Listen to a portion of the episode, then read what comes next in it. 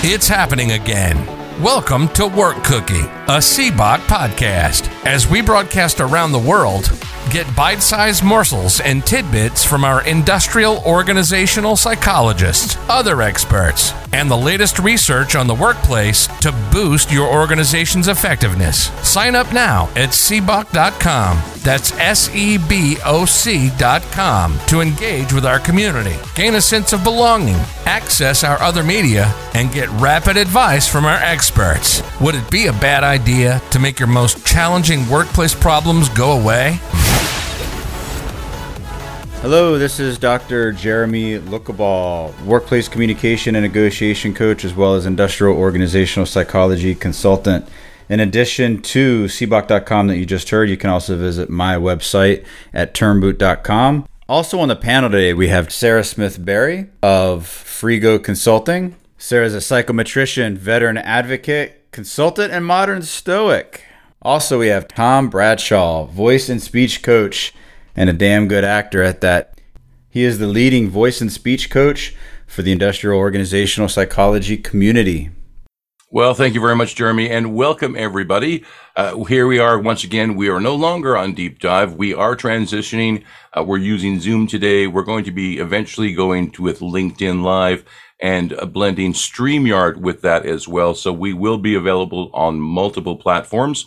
Uh, but we're glad that you joined us today because we love these discussions and there's always a great sharing of information. Of course, I'm joined by Sarah Smith Berry and Dr. Jeremy Lukaba, uh, our sort of leads on uh, the IO field. And Jeremy, let's throw it back to you with what are we going to talk about today?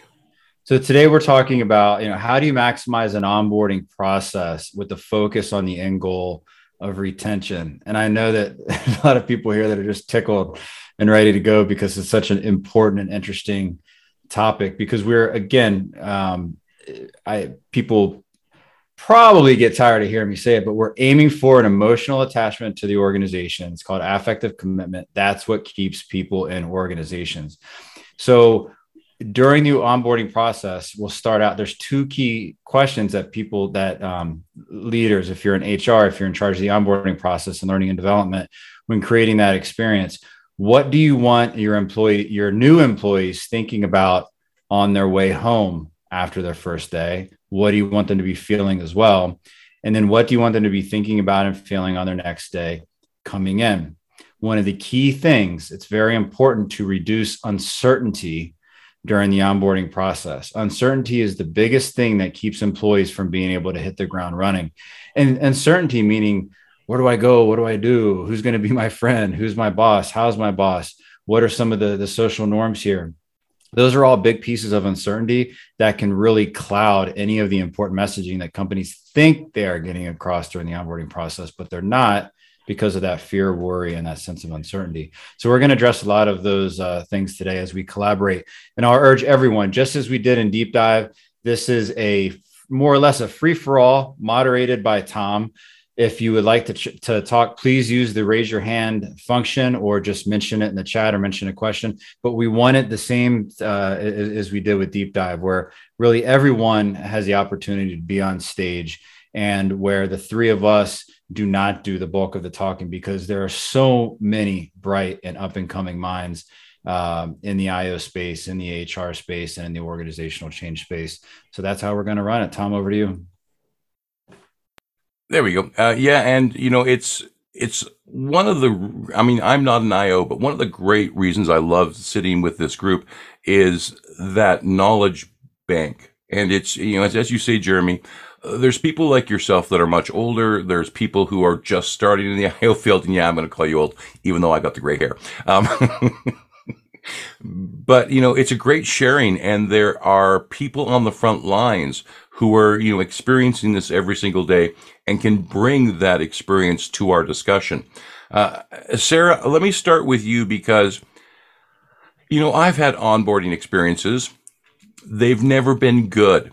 You know, the, the last time I got onboarded was a three day marathon where basically HR shows up and says, you know, here's what we do. here's what you get. Here's what you're not going to do because the next time that I'm talking to you is going to be on your way out the door. So, you know, it was a really negative experience with HR.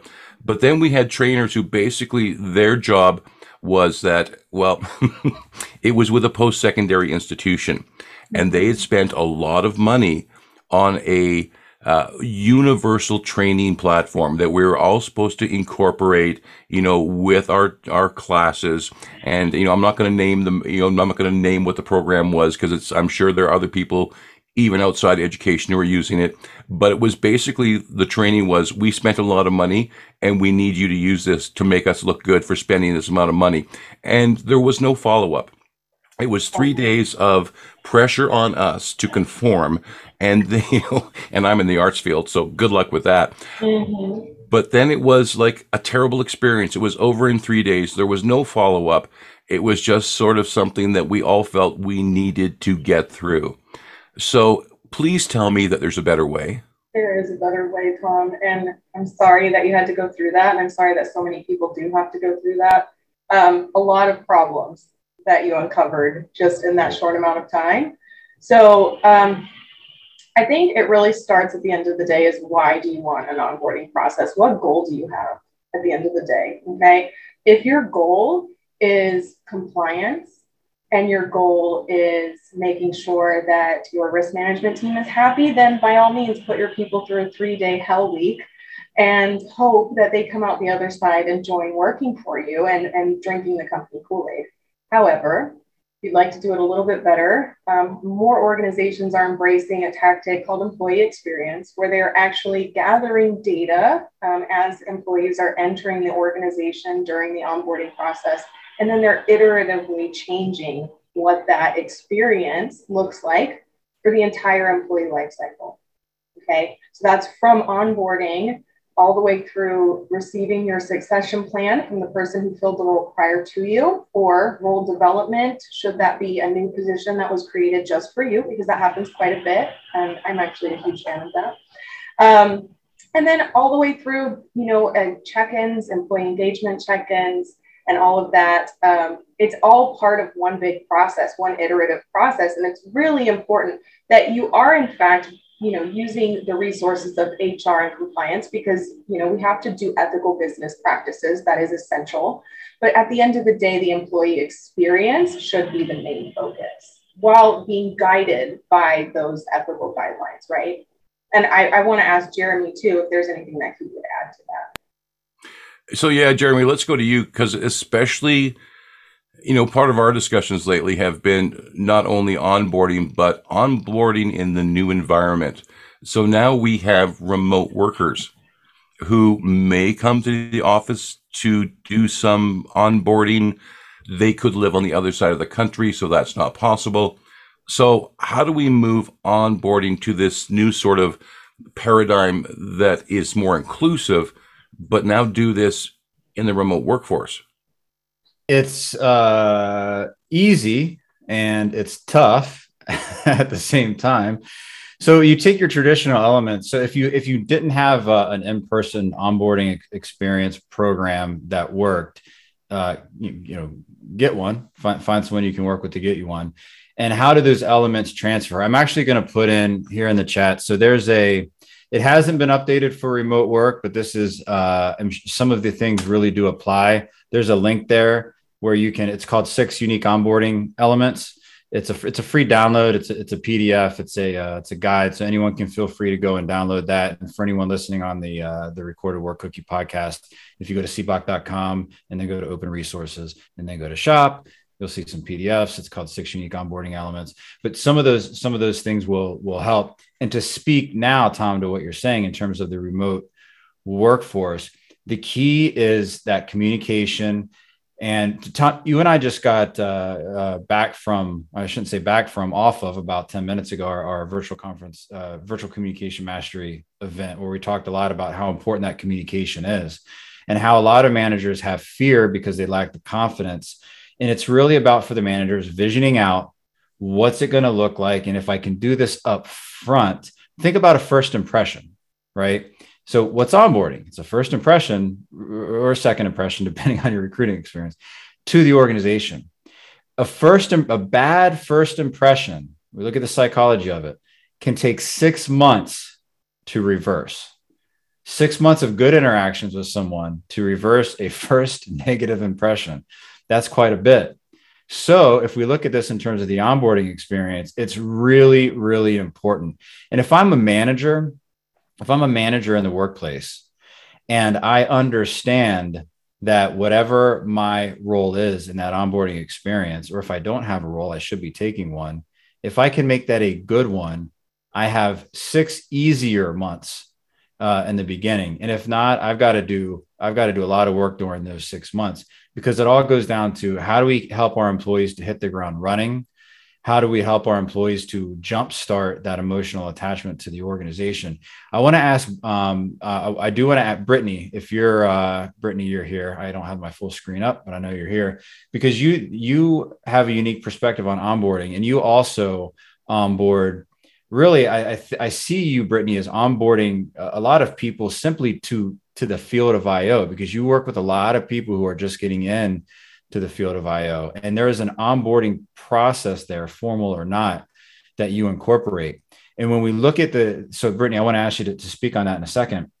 When you look at what's important with the onboarding experience, networking, right? So we look at if you, if anyone wants to, to geek out over the research of it, look at socialization. Look at, look up the term in your peer reviewed articles, uh, organizational socialization that that's what it looks like in, in a lot of the uh, a lot of the studies, a lot of the journals.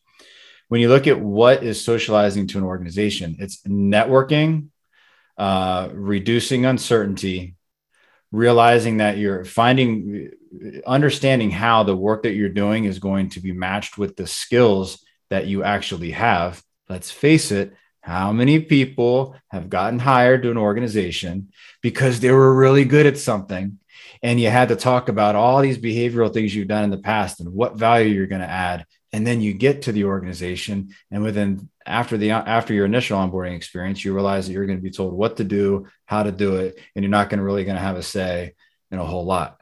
So it's important there that there's also follow through and that takes managerial communication as well brittany would you like to speak a little bit about onboarding from your perspective in terms of either organization wise or really onboarding IOs to the field? Sure. I'm happy to say a little bit um, and also happy for anybody's feedback or pushback when I'm done here. Um, hadn't really thought about what I do with IOs as onboarding them into the field, but I think that's accurate. Um, okay, so for IOs coming into the field, there's like logistical challenges. Like none of my professors could tell me what I can call myself when I graduate with my master's. And then there's the uh, loneliness factor. Maybe I should say more like the emotional side of it. Um, in that, you know, like in, uh, I live near Fort Wayne, which is a fairly decent sized city, but like I was like working hard on LinkedIn to find all the other IOs and what they were doing with their life. And so many of them were just disillusioned if they were more than five years past graduating because they're like, well, I'm doing this social work thing that I hate, but I might move to Chicago to see if I can find a job in IO. Like it was so sad. So I, I think what's going on, I, I could be wrong with this, but it seems like to me that there are these older IOs that have been in the field for a long time, and I think they all had to duke it out on their own and and figure it out, and um, they got really good at the things they did in IO, and some of them did like all the things, so they have this deep wealth of um, tools, abilities, knowledge, and then us newer people that are graduating. Um, I, I think we just kind of assumed there would be some sort of community that would give us the logistics and or a sense of belonging in our field. And then we graduate and it's just not there. So there's like these fractured places where you can like maybe this facebook over here group is hot right now and people are responding to questions or this linkedin place you know for six months somebody's posting some good jobs but there's just not a lot there. So what i'm trying to do is get the logistics in line, which I'm not sure I'll totally be able to be successful with, but get some logistics in line in that, like, these are some ways that you can navigate this, but also provide the you're not alone message and action to back up that message as well. So that's what I'm doing. What I'm calling it right now is the uh, IO career strategy community. Um, but yeah, over the past couple weeks, especially, we've been looking at what's out there for us, like how many Facebook pages, how many LinkedIn pages. You know, we talked about CBOC, we talked about you know BIOP and LIOP and Asians in IO psychology and the podcasts that are out there. Like, what's going really, really well? Who's doing you know the things really well that we don't need to recreate and what's not out there for us yet that we really need so that's what i'm actively trying to build for ios that are in school or um, have graduated and are looking for their first job or are maybe looking to find more belonging in the IO world. Aside from that, um, a lot of my work with corporate consulting clients ends up involving onboarding. For example, I just last week delivered an onboarding program to a uh, manufacturing client in my area. And it was quite the learning process because I could see everything they needed and it was um, it was extensive. I mean, they, they essentially need a whole cultural change, but what they could handle me giving them was so small. It literally felt like I was handing them a Tonka truck, like a Tonka toy truck, instead of like the whole semi, uh, like with all of the mechanics that they needed. Um, which I think is just kind of the nature of IO work. Sometimes we can't give everything that we know the organization needs um, yeah, so I see my role as infusing a lot of the interaction, making sure the company says welcoming messages, messages that say we value you, messages that say you belong here, and then backs it up with actions. And then that follow through that somebody mentioned a few minutes ago, that, you know, three months later, six months later, those two messages and actions threads aren't dropped. So I will pause there. Um, yeah, and let other people pick it up. Well, thank you very much for that, and and great work in bringing the community together. I see we've got a couple of hands up. Joe, your hand was up first, so if you want to unmute, uh, we'll go to you next, and then Linda Ann will follow up with you. Thank you, sir. Uh, can you guys hear me? Okay. We can hear you well. Good. Perfect. Um, I just wanted to comment because uh, I just I was listening to Brittany talk and and it really spoke to me. Um, something I haven't um, talked about uh, with with this group, and and I do join um, pretty regularly to uh, to Jeremy's uh, to week uh, Jeremy's weekly podcast. Um, so I actually do research on the side uh, independently of my job. Uh, I am looking at developing an master's level um, competency model for new graduates or young professionals. Um, right now, it's in the scope of my previous grad program, but being a good IO psychologist and, and uh, doing surveys, I hope to partner with this group in this organization um, and buffing out that research to develop a really robust, um, nice competency model that, you know, I'm, I'm sure you guys all know what a competency model is or, or at least have the framework of, of that impact. But uh, um, just wanted to mention that because I haven't mentioned it before. And uh, what Brittany said really spoke to me. And I, I think uh, there's some opportunity for collaboration there. It's great for you to bring that forward, Joe, and it sounds like a really worthwhile project. Uh, Linda Ann, let's go to you. Good morning. And um, I feel really strongly, I usually feel really strongly about whatever I raise my hand for, but um, one of the things I think is important when we're talking about onboarding is to understand, at least from my perspective, that there's a real difference between employee orientation and employee onboarding. Employee orientation is much more of a housekeeping process. You know, it's where are your keys and and you know here's the bathroom and the kitchen and you can park over here and you you can't do this or whatever it is but it's and and i understand you know your your mental stress under three days of that you know but an onboarding process is is different it's much more of that socialization and integration and um, how are you going to succeed within this organization process? And there's certain elements that you can put in place with each employee that really fa- facilitates and that process creates the mentorship the engagement and connection to the rest of the organization that i think is really important to understand as a strategic onboarding process for employee retention. And it goes again to you know how do you recruit for retention? It's an on it's an ongoing process. It's a process that, that is put in place to engage people on a daily basis. And i think that if you look at you know what's the balance when you're looking for employee engagement from employees what are you doing on the other side of that scale that can that balances it out and contributes to that engagement and to me it's partly that commitment to the onboarding process and the integration into the organization. So, Linda Ann, let me ask you, where's the disconnect? Because you're you're exactly right. Uh, that three days of hell felt a lot more like house cleaning than onboarding. Uh, and, but there was a there's a disconnect, you know, and I didn't feel welcome to the community. I felt a little bit more like, oh my God, what have I gotten myself into? So, where's the disconnect with leadership in not uh, understanding this? I think that part onboarding is a, a newer concept and people confuse orientation with onboarding. And I think that we need to educate people as to there's a real difference and how are you going to commit to that process, you know, and and it lasts. I mean, there's checklists and things that I've utilized, you know, that that is very specific about what you work on in those first 90 days.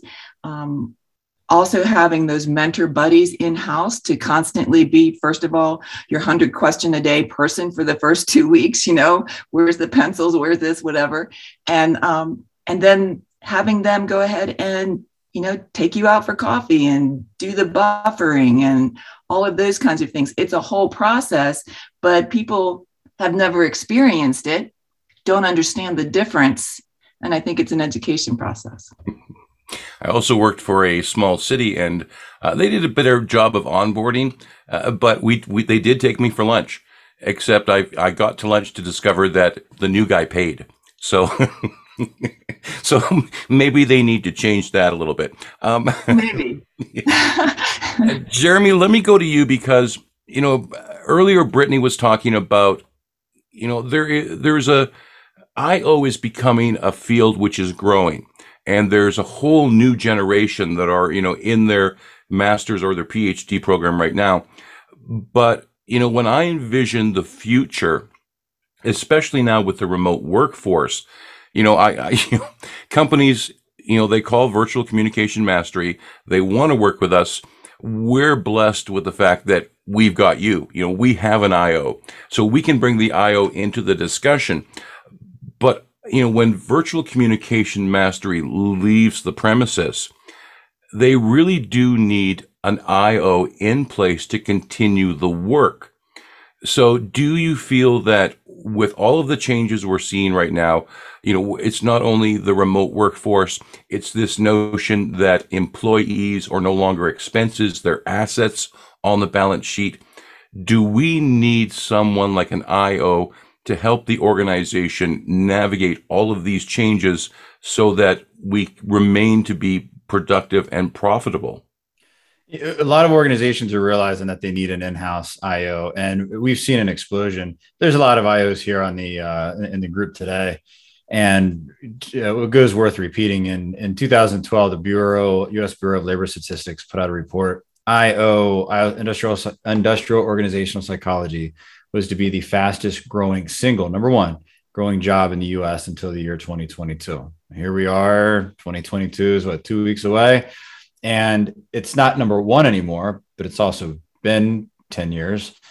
And the explosion has been absolutely insane, which is we see the, the growth of the IOs coming out and, and graduating with these degrees. And finally, and luckily, the unfortunate part is that IO is still, after 100 years, not had a proper introduction into the workforce. So many IOs still have that problem of, hey, what do you do? Oh, industrial organizational psychology. I never heard of it. So we're still facing that branding battle, which is no secret. At the same time, we've noticed an explosion, uh, really, of jobs that are requesting very specifically someone with an industrial organizational psychology degree.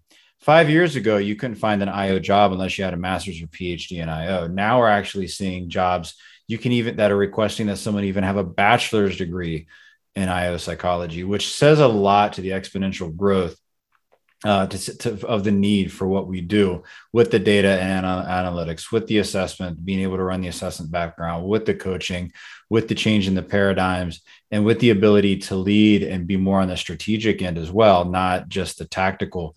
So do organization speaking from an inside consultant yes organizations i believe should have a consultant at the c suite at the decision making table because they, they are the ones that are going to be able to do multiple things. Work through the organizational politics work through the communications help uh, leaders and organizations understand hey now we've got all this all this data that's not being used. What do we do with it? How do we collect the new data from and and how do we use that new data? And how also do we focus really on no longer just checking a box for, for once and for all how do we work to create an environment for employees that works? Uh, it comes back to me from time to time. You can't make a flower grow by yelling at it right? You've, you've got to you've got to create the right environment. And it's the same with with it, anything. Anything is really the environment. Even you know behavioral problems with kids change someone's environment, change their surroundings. And part of that environment are is are, the it's the culture, it's the working relationships of team members, it's the the the leadership communication very specifically. How do leaders lead without making their employees have to save face, become defensive? How do we how do you, how do leaders communicate in a way that actually increases confidence, provides a a future path for someone's passions? There's all kinds of things now, an external consultant's job is usually to give a good uh, external consultant, if you're good, if you if you're ethical, I should say, I shouldn't say good. If you're ethical, is to give to to be able to provide organizations with the know-how and the systems and the processes so that you can eventually leave and to be able to instill habits uh, so that you can be caught on from time to time instead of being on the whole time. Now, internally, it's a whole different ballgame because you're going to have someone that's really involved and understands from it from an inside point of view and really gets it. But but can also, I think IOs, no matter how in depth they go uh, in an organization, we're, we're we're we're very good at continuing to take an outside point of view. So, Tom, I don't know. Did that answer your question at all? Sort of, but it did spawn another question as well because, you know, in the audience that we're attracting is mostly IOs, but there's also HR and there's communication. But, you know, for someone who's not an IO, who's not into HR, there does seem to be, you know, although they, they are two different organizations, are two different, you know, uh, industries even, that there is some crossover there. And, you know, you're right, because I have noticed recently some job postings for, you know, either IO or HR where they seem to want a combination of training. So, you know, you mentioned earlier having, you know, a, a bachelor's degree in IO. Uh, and, you know, I've actually seen ads where it's, you know, we want at least a bachelor's degree in IO, plus we want the HR training, or vice versa. So, is there are we going to eventually see these two coming together, or are we going to see them, you know, have some crossover, but still be two different entities? I want to get some. I want to get uh, maybe Marissa or Angelo to uh, to chime in on this particular one. I think you're seeing it; they're become farther and farther apart finally, and I think that's what IOs have always wanted. Because a lot of people have graduated with IOs degrees, and they think, "What's the closest thing?" HR when really if, if you if you really think about it io is it's it's not a, you know it's not hr at all. There are some if you look at the the webbings of it and if anyone wants a diagram i have one just email me let me know of the differences between io and hr it's a huge mind map that i created. But it's it's really they're they're two different things. You know one you look at more the strategy and the tactical hr and we've talked about this plenty of times. The number one job of hr is to keep the the company out of legal hot water where the number one job of um, of IOs is to create the strategy and the processes, and also gain the tactical edge with creating the right environment, looking at employee engagement. How do you really get uh, employee retention to happen? How do you gain that emotional attachment to the organization? How do you make sure that you're recruiting and hiring the right people? And we could go on and on and on with that. But um, I was going to ask Angelo, do we have any hands raised? I don't have a full screen view here. Um, Angelo, do you want to speak to this, Angelo? Are you here? Angelo is here, and his Can mic is now on. Yeah, we can hear you. Go ahead. Awesome. Yeah, I feel like a lot of what I'm hearing from this conversation is cultural development, right? Like, especially with the whole onboarding processes. I like, I really like what I heard about, you know, getting oriented versus being onboarded. And that's a huge distinction because I feel like a lot of people mistake the two and they give you everything you need or your curriculum or outline for the job expectations. But like you said, Jeremy, you can't yell at a plant to get it to grow, right? You have to nurture it, provide the right nutrients to the soil and water it and make sure it's getting enough daylight. And employees are the same way. We want to incorporate them into a specific culture so that those things become a natural piece of who they are while in the workplace.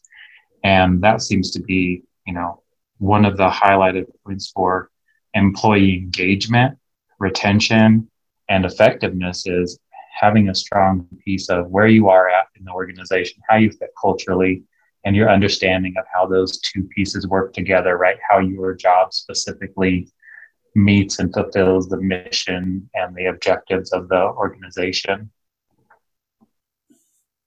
100% I'll, do a quick ad and my quick means not so quick of course. Tom you know this. I'll do I'll my, my mic. not so quick add to this. It's uh it's exactly what Angelo said and just just it made me think of you know what's one thing? Because i'm all about action items. You know you, you leave our event you, you're done with listen to the podcast. What's one thing that, that you can do? For managers that are struggling when they're onboarding employees here's here's one thing because it's what it's what almost every new hire wants to do is prove themselves apply what they learn.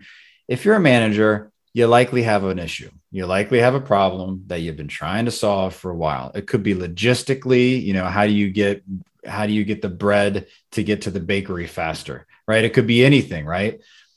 Have your new employees brainstorm and try to solve the problem for you because it's not going to be long until they're told we we don't do things here we do things the way that we do and all. it's it's their one chance to have them connect with you and believe me and i've mentioned this before um, i consulted for a multi-million dollar construction company and what they did to solve some of the problems when they couldn't get their engineers when they couldn't get all of their uh, all of their biggest brains to find out how to solve a problem they would go internally the janitor the admins whatever it may be they would get them together and say hey what would you do and they would come up with i mean they would solve very very heavy problems very financially costing uh, costing problems.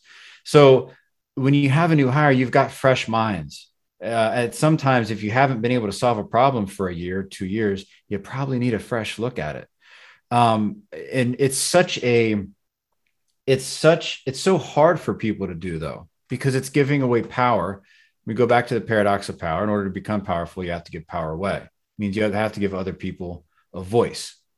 And but when you do, you can finally start to get new perspectives from employees who you've hired because they have a skill. And I'm not talking you've hired a new a, a GM or you've hired someone in the C-suite or a new director. I'm talking about you've hired a new a new part-time server. Uh, you, you've hired uh, someone to uh, do something part-time and their their goal and their idea they want to become a nurse like these are the different perspectives that i'm talking about is every single level every background what what can you do? And it's easy for a new manager. It's an easy icebreaker to engage hey here's a problem. I know that you do xyz how would you solve this problem? It's a real easy end for those managers who are a little bit fearful of giving power away. But that supervisor that managerial support in the very beginning of the onboarding process is very, very important. And it's the one time where managers have an excuse to say, I'm not putting out fires today because I have a new employee. It's an excuse, and it's a great excuse to get back to basics. And Angelo, go ahead.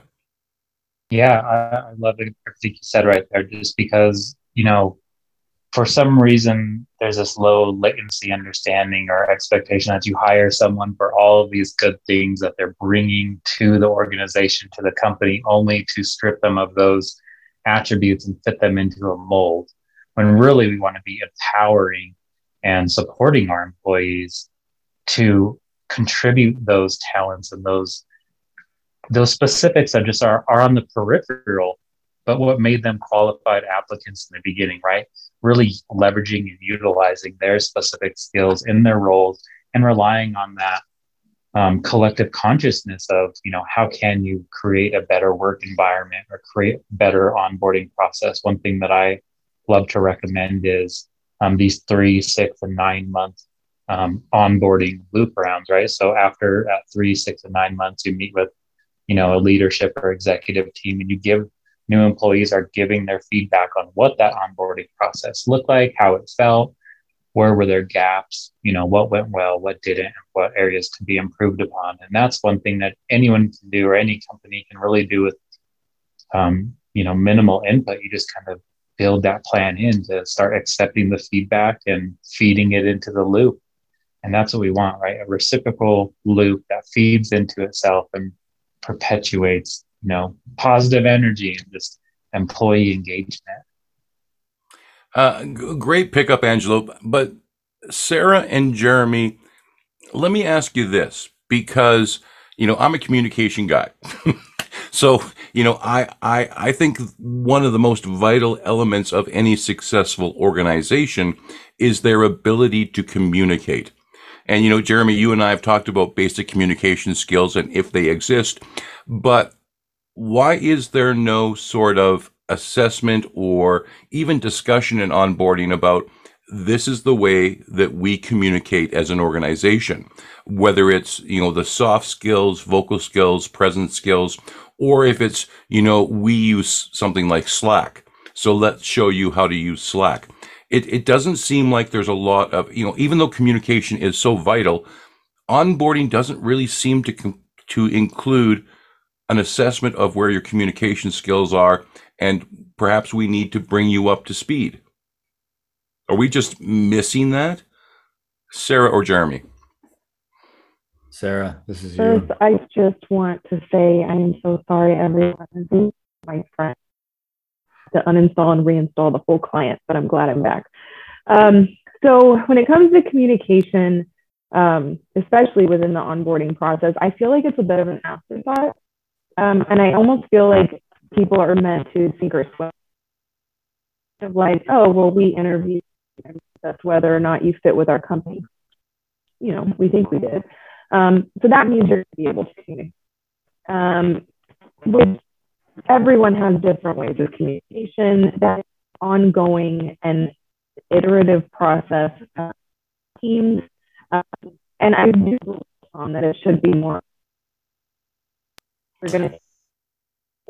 Yeah. Sarah, we're missing. Yeah, we're still yeah. having mic problems with oh, no. your, your your in and out. So um, let I'll let you figure that out. Jeremy, let's go to you. I'm getting better at lip reading now. I I, I knew everything she was saying. at least we're on Zoom. We can do that now. yeah. um, Tom, re- refresh with the uh, the core.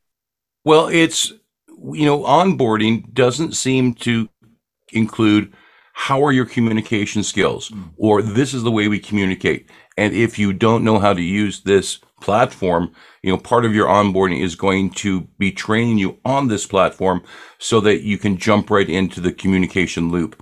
But even the soft skills of how to use the voice, um, how to use this little rectangle that we're all sitting in today, that doesn't seem to be part of onboarding. And, you know, I, I think Sarah's right that when they interview people, one of the things they're looking for is good communicators. but it's not a natural skill. It's not a natural ability. These things need to be taught and trained to be excellent at them. So is it just an oversight or is it that we don't understand the importance of communication? Because in a corporation, we talk about communication all the time. So why hasn't this been included in onboarding?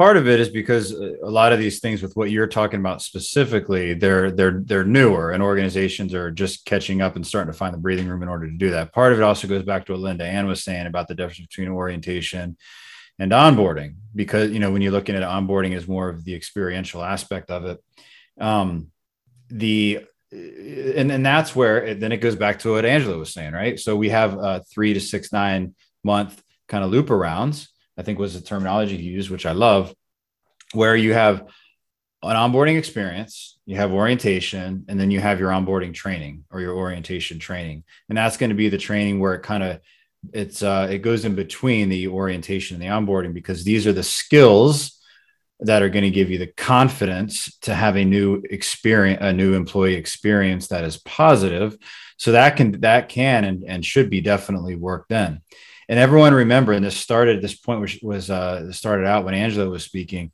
when we look at socialization which is onboarding to an organization everyone agrees that it's a lifelong process to, to an organization. It, it, it, you're with an organization for 10 years, you're constantly being onboarded or socialized. However, when you look at all the studies, there is nothing, maybe there is now. Last time I looked was 2015, admittedly.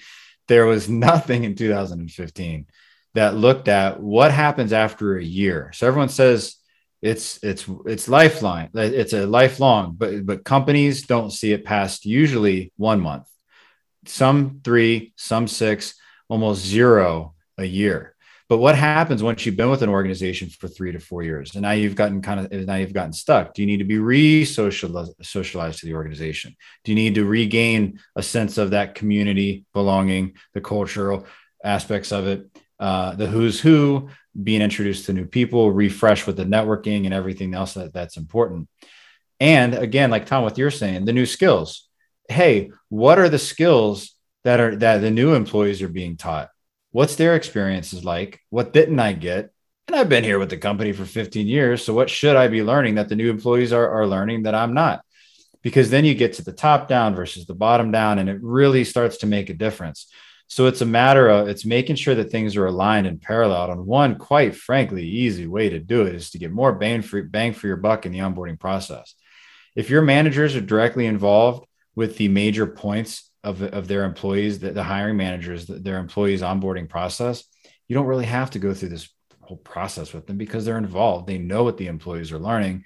But that's where it comes down to the managers being able to talk to other decision makers and the trainers in the organization and say, hey, look, hey we're having a problem with our presentation on on zoom meetings or these particular uh, these particular supervisors whatever it may be are having some difficulty some lack of confidence and they're expressing some fear with x y and z can we incorporate it in the learning process if it's not a if it's not a full circle where, where the the key decision makers and the important people are i shouldn't say important people but the key decision makers are involved uh, then you're not going to have the opportunity to notice what you're noticing, Tom. And with things that, you know, will it happen in another year or two once people get breathing room?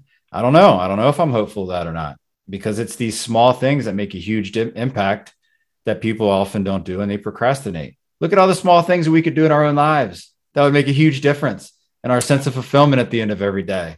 I'm but we don't do them. No, and I'm hoping it happens in my lifetime. Uh, Linda Ann, let's go to you. Um, I just wanted to make a comment uh, about, you know, what you were saying, Tom, about what are we doing to train uh, people and how they're communicating with regard to how they're representing the company and things like that. And that I, it depends on the organization, and I think it depends on who you have in the position that is navigating or, or setting this process up.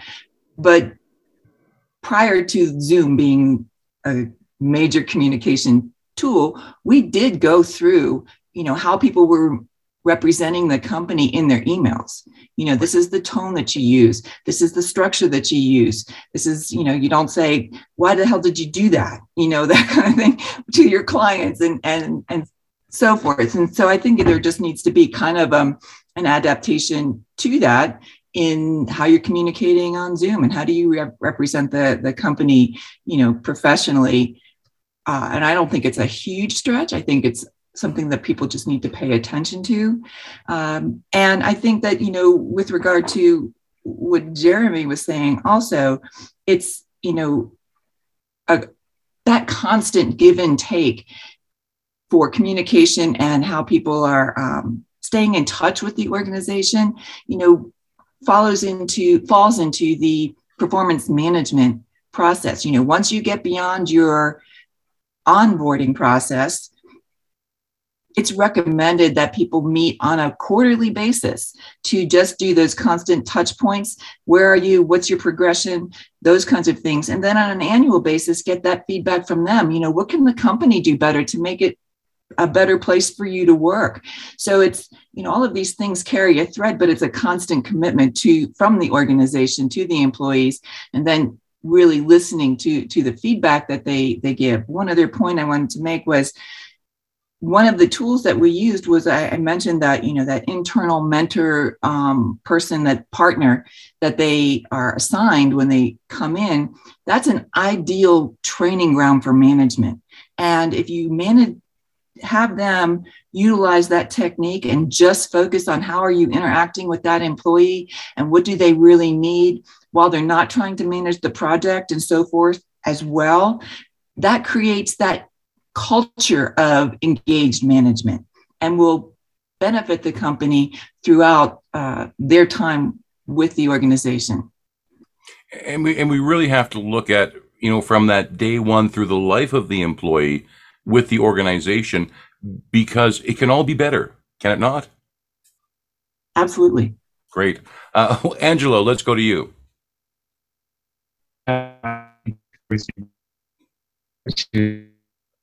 There we go. Try it again, Angelo. We we may have some technical issues there.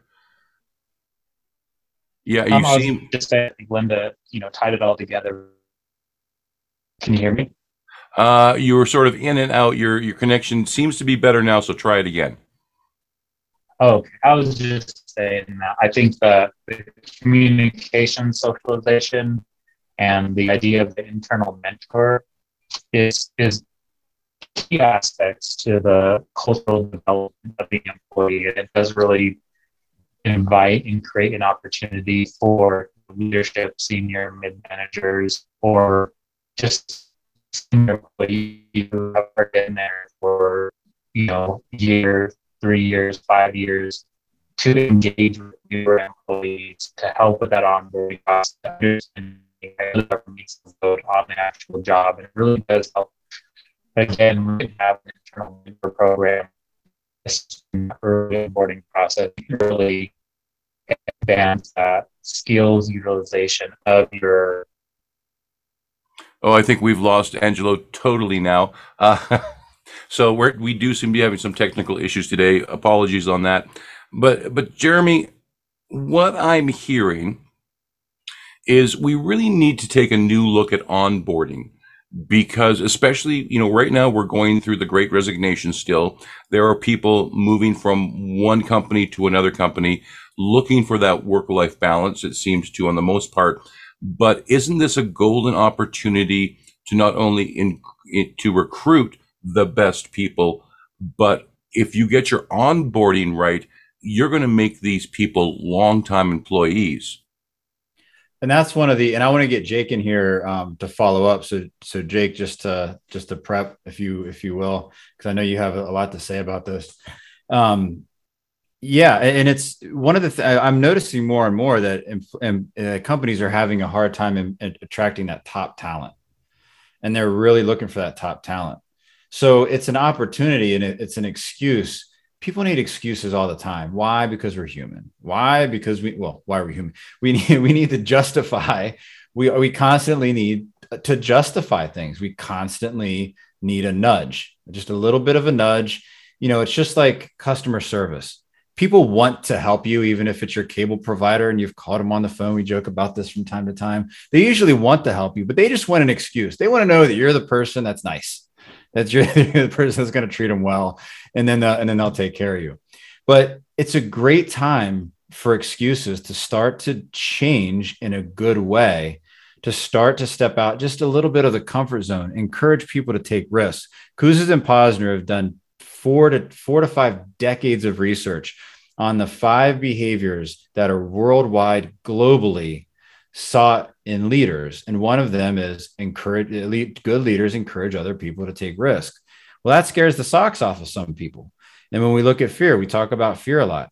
But again, good if you're a leader in an organization, that position doesn't just come and you kick your feet up. That position comes with with responsibility, right? So again, with great power comes great responsibility. So, I, you know, do we, is it a bad idea to look at our leaders and organizations and to start to hold them more accountable for their leading rather than for their managing or micromanaging, I should say. Kind of a little bit of here and there. But do we start to hold them accountable and drive them to become better leaders? I'll, I'll add one more thing and then I want to turn it over to Jake.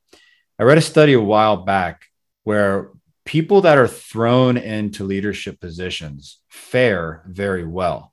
When you throw them into the deep end, it's actually can be a good thing psychologically for them because we're more I think about this in life um, we are more poised to handle large stressful traumatic events than to handle a series of small uh, stressful events so when you throw someone into the deep end that's a large traumatic event. We're more poised physically psychologically to be able to handle that. Plus there's good stress. There can be good conflict that comes out of that. So sometimes take your leaders and realize look hey we, have you know we have uh, this person this person and this person. And they've been uh, promoted to a leadership position because they're really good at what they did but we don't know if they're good leaders or not. And we're kind of figuring out that they're not well get them some leadership training find people you trust find us anyone here right to do some leadership training some leadership coaching and throw them into the deep end, hold their feet to the fire a little bit to be good leaders instead of good individual contributors, good workers. Now, Jake, what thoughts have been sparked? Um, so I joined late, so hopefully whatever I said isn't repetitive of what was spoken about earlier. But I really think the most important part about onboarding is just making sure somebody is in charge of that onboarding experience for the new employee. And I don't even really know if it matters who it is. It can be a mentor, their boss, the hiring manager. I'm not sure it matters. But as long as the new employee receives phone calls to, to help them socialize into the organization and also become comfortable with the position they're in. And I think usually the socialization aspect is kind of forgotten. Like they may not, the new employee might not know the secretary's name and they'll get stressed over that and not know who to ask that about. And I think we're pretty good at covering, you know, work processes, how to do your job correctly, at least hopefully. But I think we fail at making new employees feel comfortable. And I just think organizations need one person to really focus on one employee. And that would solve a lot of the issues. And that was kind of short. I thought I had more to say, but that really sums up my thoughts on the issue. Well, it's a, it, it, it inspires a new, another question in me, Jake, because can, if I get onboarding right, can I use that as a tool for recruitment? Can I say to a potential employee that I really, really want to get into my organization? I know that, you know, if you, you've got another offer from another organization, when you look at things like the money and, you know, even maybe the life work balance, they're all equal. But we have an onboarding process which you're going to love. Can I start using that as a plus when I'm recruiting. Jeremy, I see you nodding your Linda, and I see you nodding your head. Jeremy, let's go to you. It's huge with your employer brand and employ, employee employers are starting to, to see this. It's their employer brand. Do people want to work for the company? That's huge. If you can say it's it's like that old BMW com- commercial where it's uh, you know they've got the the heated cup holders and all these other little gadgets. And they say, maybe it was Volvo, they say, look, if we're focusing on the details, you can bet your buttons that we've got our fundamentals straight. Right. So, yeah, I mean, if you can say, look, we've got a great onboarding process that you're going to love, we have something in place. That's the same thing. If we can focus on these other things that other organizations aren't aren't going through, you can bet your buttons that we have a great organizational culture and we thought of everything else too. And Jake, let's go back to you. Sure. So anecdotally, I I just had a friend quit a job after about six weeks because they weren't trained, weren't onboarded at all. So the answer to that question is yes, but I do think it needs to be systematic and kind of a word of mouth thing. I don't know if I would believe a recruiter personally. You know, if they called me and were like, "Yeah, our first two weeks will be great," of course they're going to say that. So I think it's you need the history of acting in that way more than saying you do it. Well, Jeremy, we've only got about five minutes left, but uh, let me ask you for IOs, especially those who who are maybe still in school or just emerging, or maybe they've only got a few years experience. Is it a great idea to get on to this onboarding topic and approach organizations with the knowledge and information that it can be better and that I'm the person who can make it better for you. That's one of the fundamental things that new anyone new or anything that's, that's in the field is defining their niche area, their niche area of expertise. Onboarding is definitely one that can be there. If you can offer, um, you know, I provide, you know, I help companies build targeted onboarding experience. I help companies in the healthcare industry with smaller than 500 employees, but you know, get get specific with their their onboarding experience. If you can do that, you're going to speak very specifically to a specific target market and you're going to do very well and you're going to help a lot of people because you are now the expert not only on the topic but for that particular industry. Great. Linda and let's go to you. Uh, with regard to what, what Jake was saying and, and utilizing people also with, with what you had to say, Tom, utilizing people uh, for the recruitment process, one of the things that I've uh, utilized before is in the recruitment process and even on the website that we used, um, we encouraged people to contact somebody in the organization at the level that they were looking to come in. And I also had certain people who, um, you know, had already agreed to be able to want to meet for beer or coffee or whatever it was and go find out what it's like to work for that organization. That makes you make as an as an employer pay attention to what they might say and how and how are you creating that culture so that it's a positive process you know and so i think that it's it's really important um, and and i would recommend any of the the younger people who are, or anybody who's looking for a position when you go to investigate a company see who you can meet for coffee and find out what it's really like great great idea yeah. Jake, let's go to you. Oh, I'm sorry. I should have put my hand down. I have nothing else to say. That's okay. Uh, thank you very much for your contribution today, Jake, Linda, and as well. Uh, Sarah, unfortunately, I, I, think is no longer with us. Uh, she's having technical issues, and we've had some other technical issues, not surprisingly. Uh, but Jeremy, we've got about two minutes left. So, do you want to sort of wrap this up for us and let us know when we're going to be getting back together again. Yeah, so we will be skipping next Thursday. Give everyone a nice, uh, everyone loves a break from everything. So we'll be back on, we're going to shoot for December 30th. Um, you, everyone will know. So we're probably going to do a December 30th. But again, that's right before New Year's Eve. Who knows how we'll be feeling? But we'll definitely be back in January. We'll have the uh, the LinkedIn Live set up, but we'll continue to meet here where we can all chat. Uh, Tom, uh, yes. you have a question. Well, I was just going to say, if someone wants to get in touch with you um, outside of these these live events, how do we reach you? So, of course, I mean, everyone can contact me in particular on LinkedIn. Um, and anyone, if anyone needs contact information for anyone joining here, I likely have it. Please let me know. I encourage you all to connect. If you guys want to put your LinkedIn profiles um, or even emails up in the chat, please, please feel free to do that. If you're interested in anything SEBOC related, you can just go to SEBOC and fill out the, um, there's a contact form. Now, there's also a waiting list for IO expert members. You can go and sign up for. I think it's on the first uh, page of the website. But you know, uh, any communication is welcome. You shoot an email over to to hello at seboc.com with questions. But we this uh, episode will uh, eventually be put up on the Work Cookie podcast. Um, Speaking we, of which, you're yes. also we're also doing uh, some podcast with Sarah Barry Smith. Yeah, so these are these are really these are fun and uh, we don't know what we're calling them yet, but the, the trio might be in there where we're doing really just me, me, Sarah, and Tom, fully laid back, really easy, 20 to 25 minute uh, episodes. We're usually we're going to record two at a time, but we're going to open that up so that anyone can just hang out, listen in, and uh, enjoy the laughs. it's really good energy and and uh, camaraderie that we have. So it's uh, it's even more laid back than this is. Well, thank you very much for that, Jeremy. I see our time is up. Uh, thank you very much, everyone, and we hope that you have a great holiday season and much success for you in 2022. And with that, Jeremy, do you want to give us a countdown and get us out of here?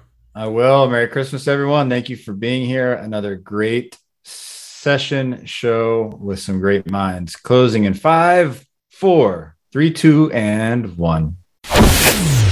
Thanks for listening to this episode of Work Cookie, a SEBOC podcast. Don't forget to sign up at seboc.com. That's S E B O C.com to engage with our community, gain a sense of belonging, access our other media, and get rapid advice from experts. Would it be a bad idea to make your most challenging workplace problems go away? Don't forget to check out our corporate, career boost, recruiter, and even student memberships at seboc.com.